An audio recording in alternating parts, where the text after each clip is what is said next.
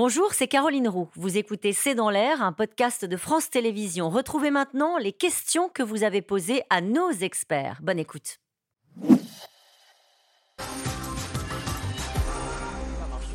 Allez, une question de Christophe dans le Loir-et-Cher. Où sont les signes nécessaires d'apaisement dans le discours de Macron? Un peu quand même, ça m'a pas fait plaisir de faire cette réforme. J'assume l'impopularité. Il essaye d'éponger un petit peu cette, cette colère. Quelques signes quand même, la contribution exceptionnelle sur les, les super profits. Bruno Le Maire nous disait, je ne sais pas ce que c'est qu'un super profit. Le président, il sait. C'est ceux qui rachètent leurs actions tellement ils ont gagné d'argent. Donc il y a des petites choses. Euh, la main tendue, même si on sait qu'ils vont pas la saisir au syndicat sur la loi travail. Il y a des le fait qu'il parle de l'usure au travail, quand il parle des éboueurs. Quand il dit c'est pas 64 ans le problème pour la pénibilité, c'est 55. Bon, mais pourquoi il l'a pas dit avant? Fallait le dire en décembre, en janvier, en, amont, en disant attendez, on va faire quelque chose de difficile et d'impopulaire. Je vois bien qu'il y a d'autres chantiers à ouvrir. Allons-y. Emmanuel Macron ne peut-il faire preuve de plus d'empathie envers ceux qui expriment de la détresse? C'est vrai que cette, empathie, c'est deux choses différentes. De montrer qu'on connaît les situations, qu'on les, appréhende. Et ce qu'il a fait, il a cité, Raphaël Baquet l'a dit tout à l'heure, pas mal d'exemples. Et effectivement, dans le ton, dans la manière d'en parler, de traduire cette, empathie. Il le fait beaucoup mieux quand il est au contact des gens, quand il est euh, sur le terrain. C'est vrai que euh, dans l'interview, on l'a moins vu, même si, encore une fois, je ne vais pas dire qu'il s'est forcé, pas du tout, mais on voit bien qu'il avait ces exemples sur la pénibilité notamment. Il en a, il en a assez, assez bien parlé. Il a parlé aussi, il a utilisé un mot très important. Il a dit Je sais qu'il y a eu des injustices, je sais qu'il y a un sentiment d'injustice dans, la société. Or, on le sait, c'est un des principaux moteurs d'opposition à la réforme. Notamment pour ceux qui touchent le minimum vieillesse, oui. Je voudrais juste rappeler quelque chose, parce que parfois on oublie. Aujourd'hui, par exemple, on parle de Jacques Chirac comme un modèle d'empathie.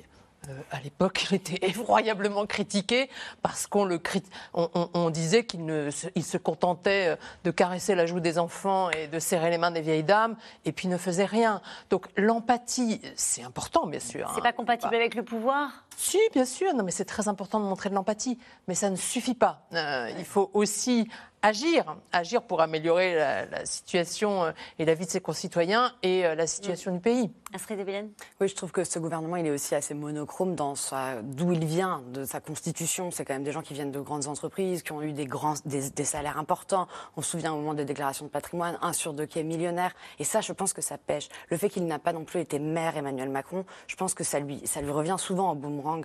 Parce qu'en fait, il n'a pas fait comme par exemple Aurélien Pradier, qui est l'un des grands gagnants de cette, euh, à mon avis, de cette séquence c'est qu'il est dans le lot, il voit des gens qui ont le dos cassé, euh, qui galèrent pour trouver un logement, etc. Et, cette déconnexion que tout le monde ressent et qu'on entend hein, dans les manifestations, je pense qu'elle vient aussi de ça. C'est-à-dire qu'il a renouvelé énormément sur l'aspect femme, jeune, etc. en 2017. Je prends un peu à droite, je prends un peu à gauche, ça change les codes.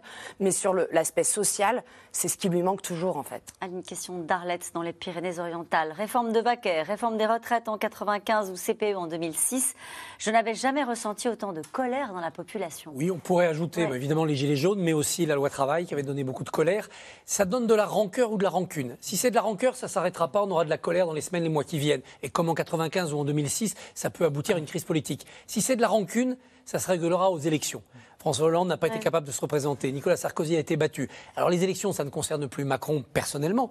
Enfin, il y a des européennes dans un an les Français n'auront pas oublié dans un an ce qu'ils ont avalé cette fois-ci. Mais regardez la fin de la phrase. De téléspectatrices sans sous Chirac qui était censée avoir beaucoup d'empathie. Non, mais regardez la fin de cette question qui est intéressante, cette remarque. Je n'avais jamais ressenti autant de colère dans la population. Oui, la, colère est là, elle s'exprime. C'est pas simplement la contestation d'une réforme, c'est aussi la colère. Non, et c'est d'ailleurs sans doute ce que le gouvernement a, sous-estimé, c'est qu'il n'y avait pas que l'opposition au texte de, des retraites. Il y a le contexte économique qui joue. Mm. Et on le voit, nous, dans toutes les études la question de l'inflation, elle pèse sur le quotidien des, Français et de, manière, très forte. Et c'est vrai que cet aspect-là, par exemple, n'a pas été très peu, euh, très peu évoqué, même si le, gouvernement a pris, euh, a pris plusieurs mesures. Donc l'inflation ajoute considérablement à la colère.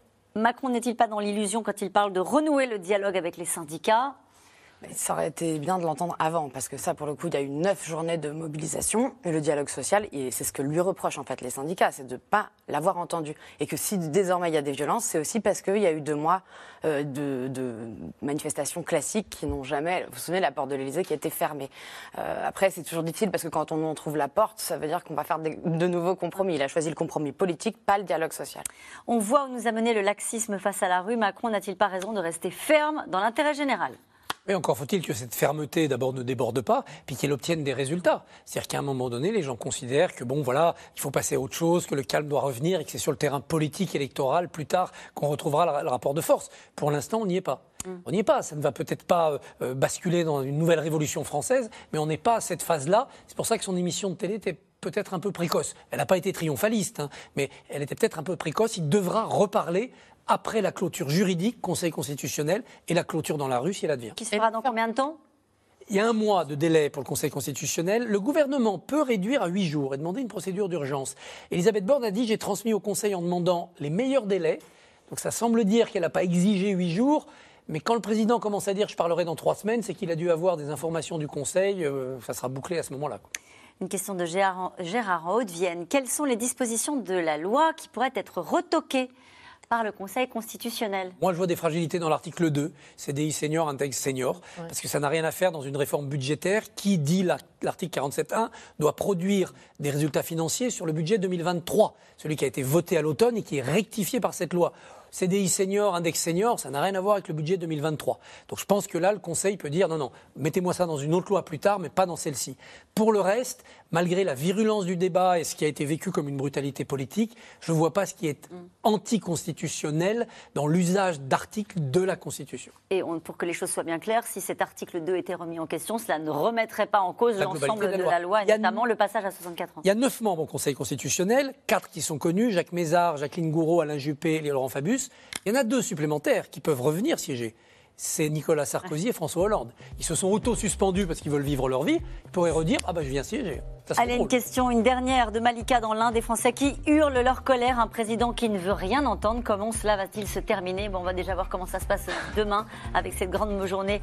Et demain, vous retrouvez Axel de Tarlet dès 17h30 pour un nouveau C'est dans l'air. N'oubliez pas que vous pouvez nous réécouter quand vous le voulez en replay et en podcast. Belle soirée.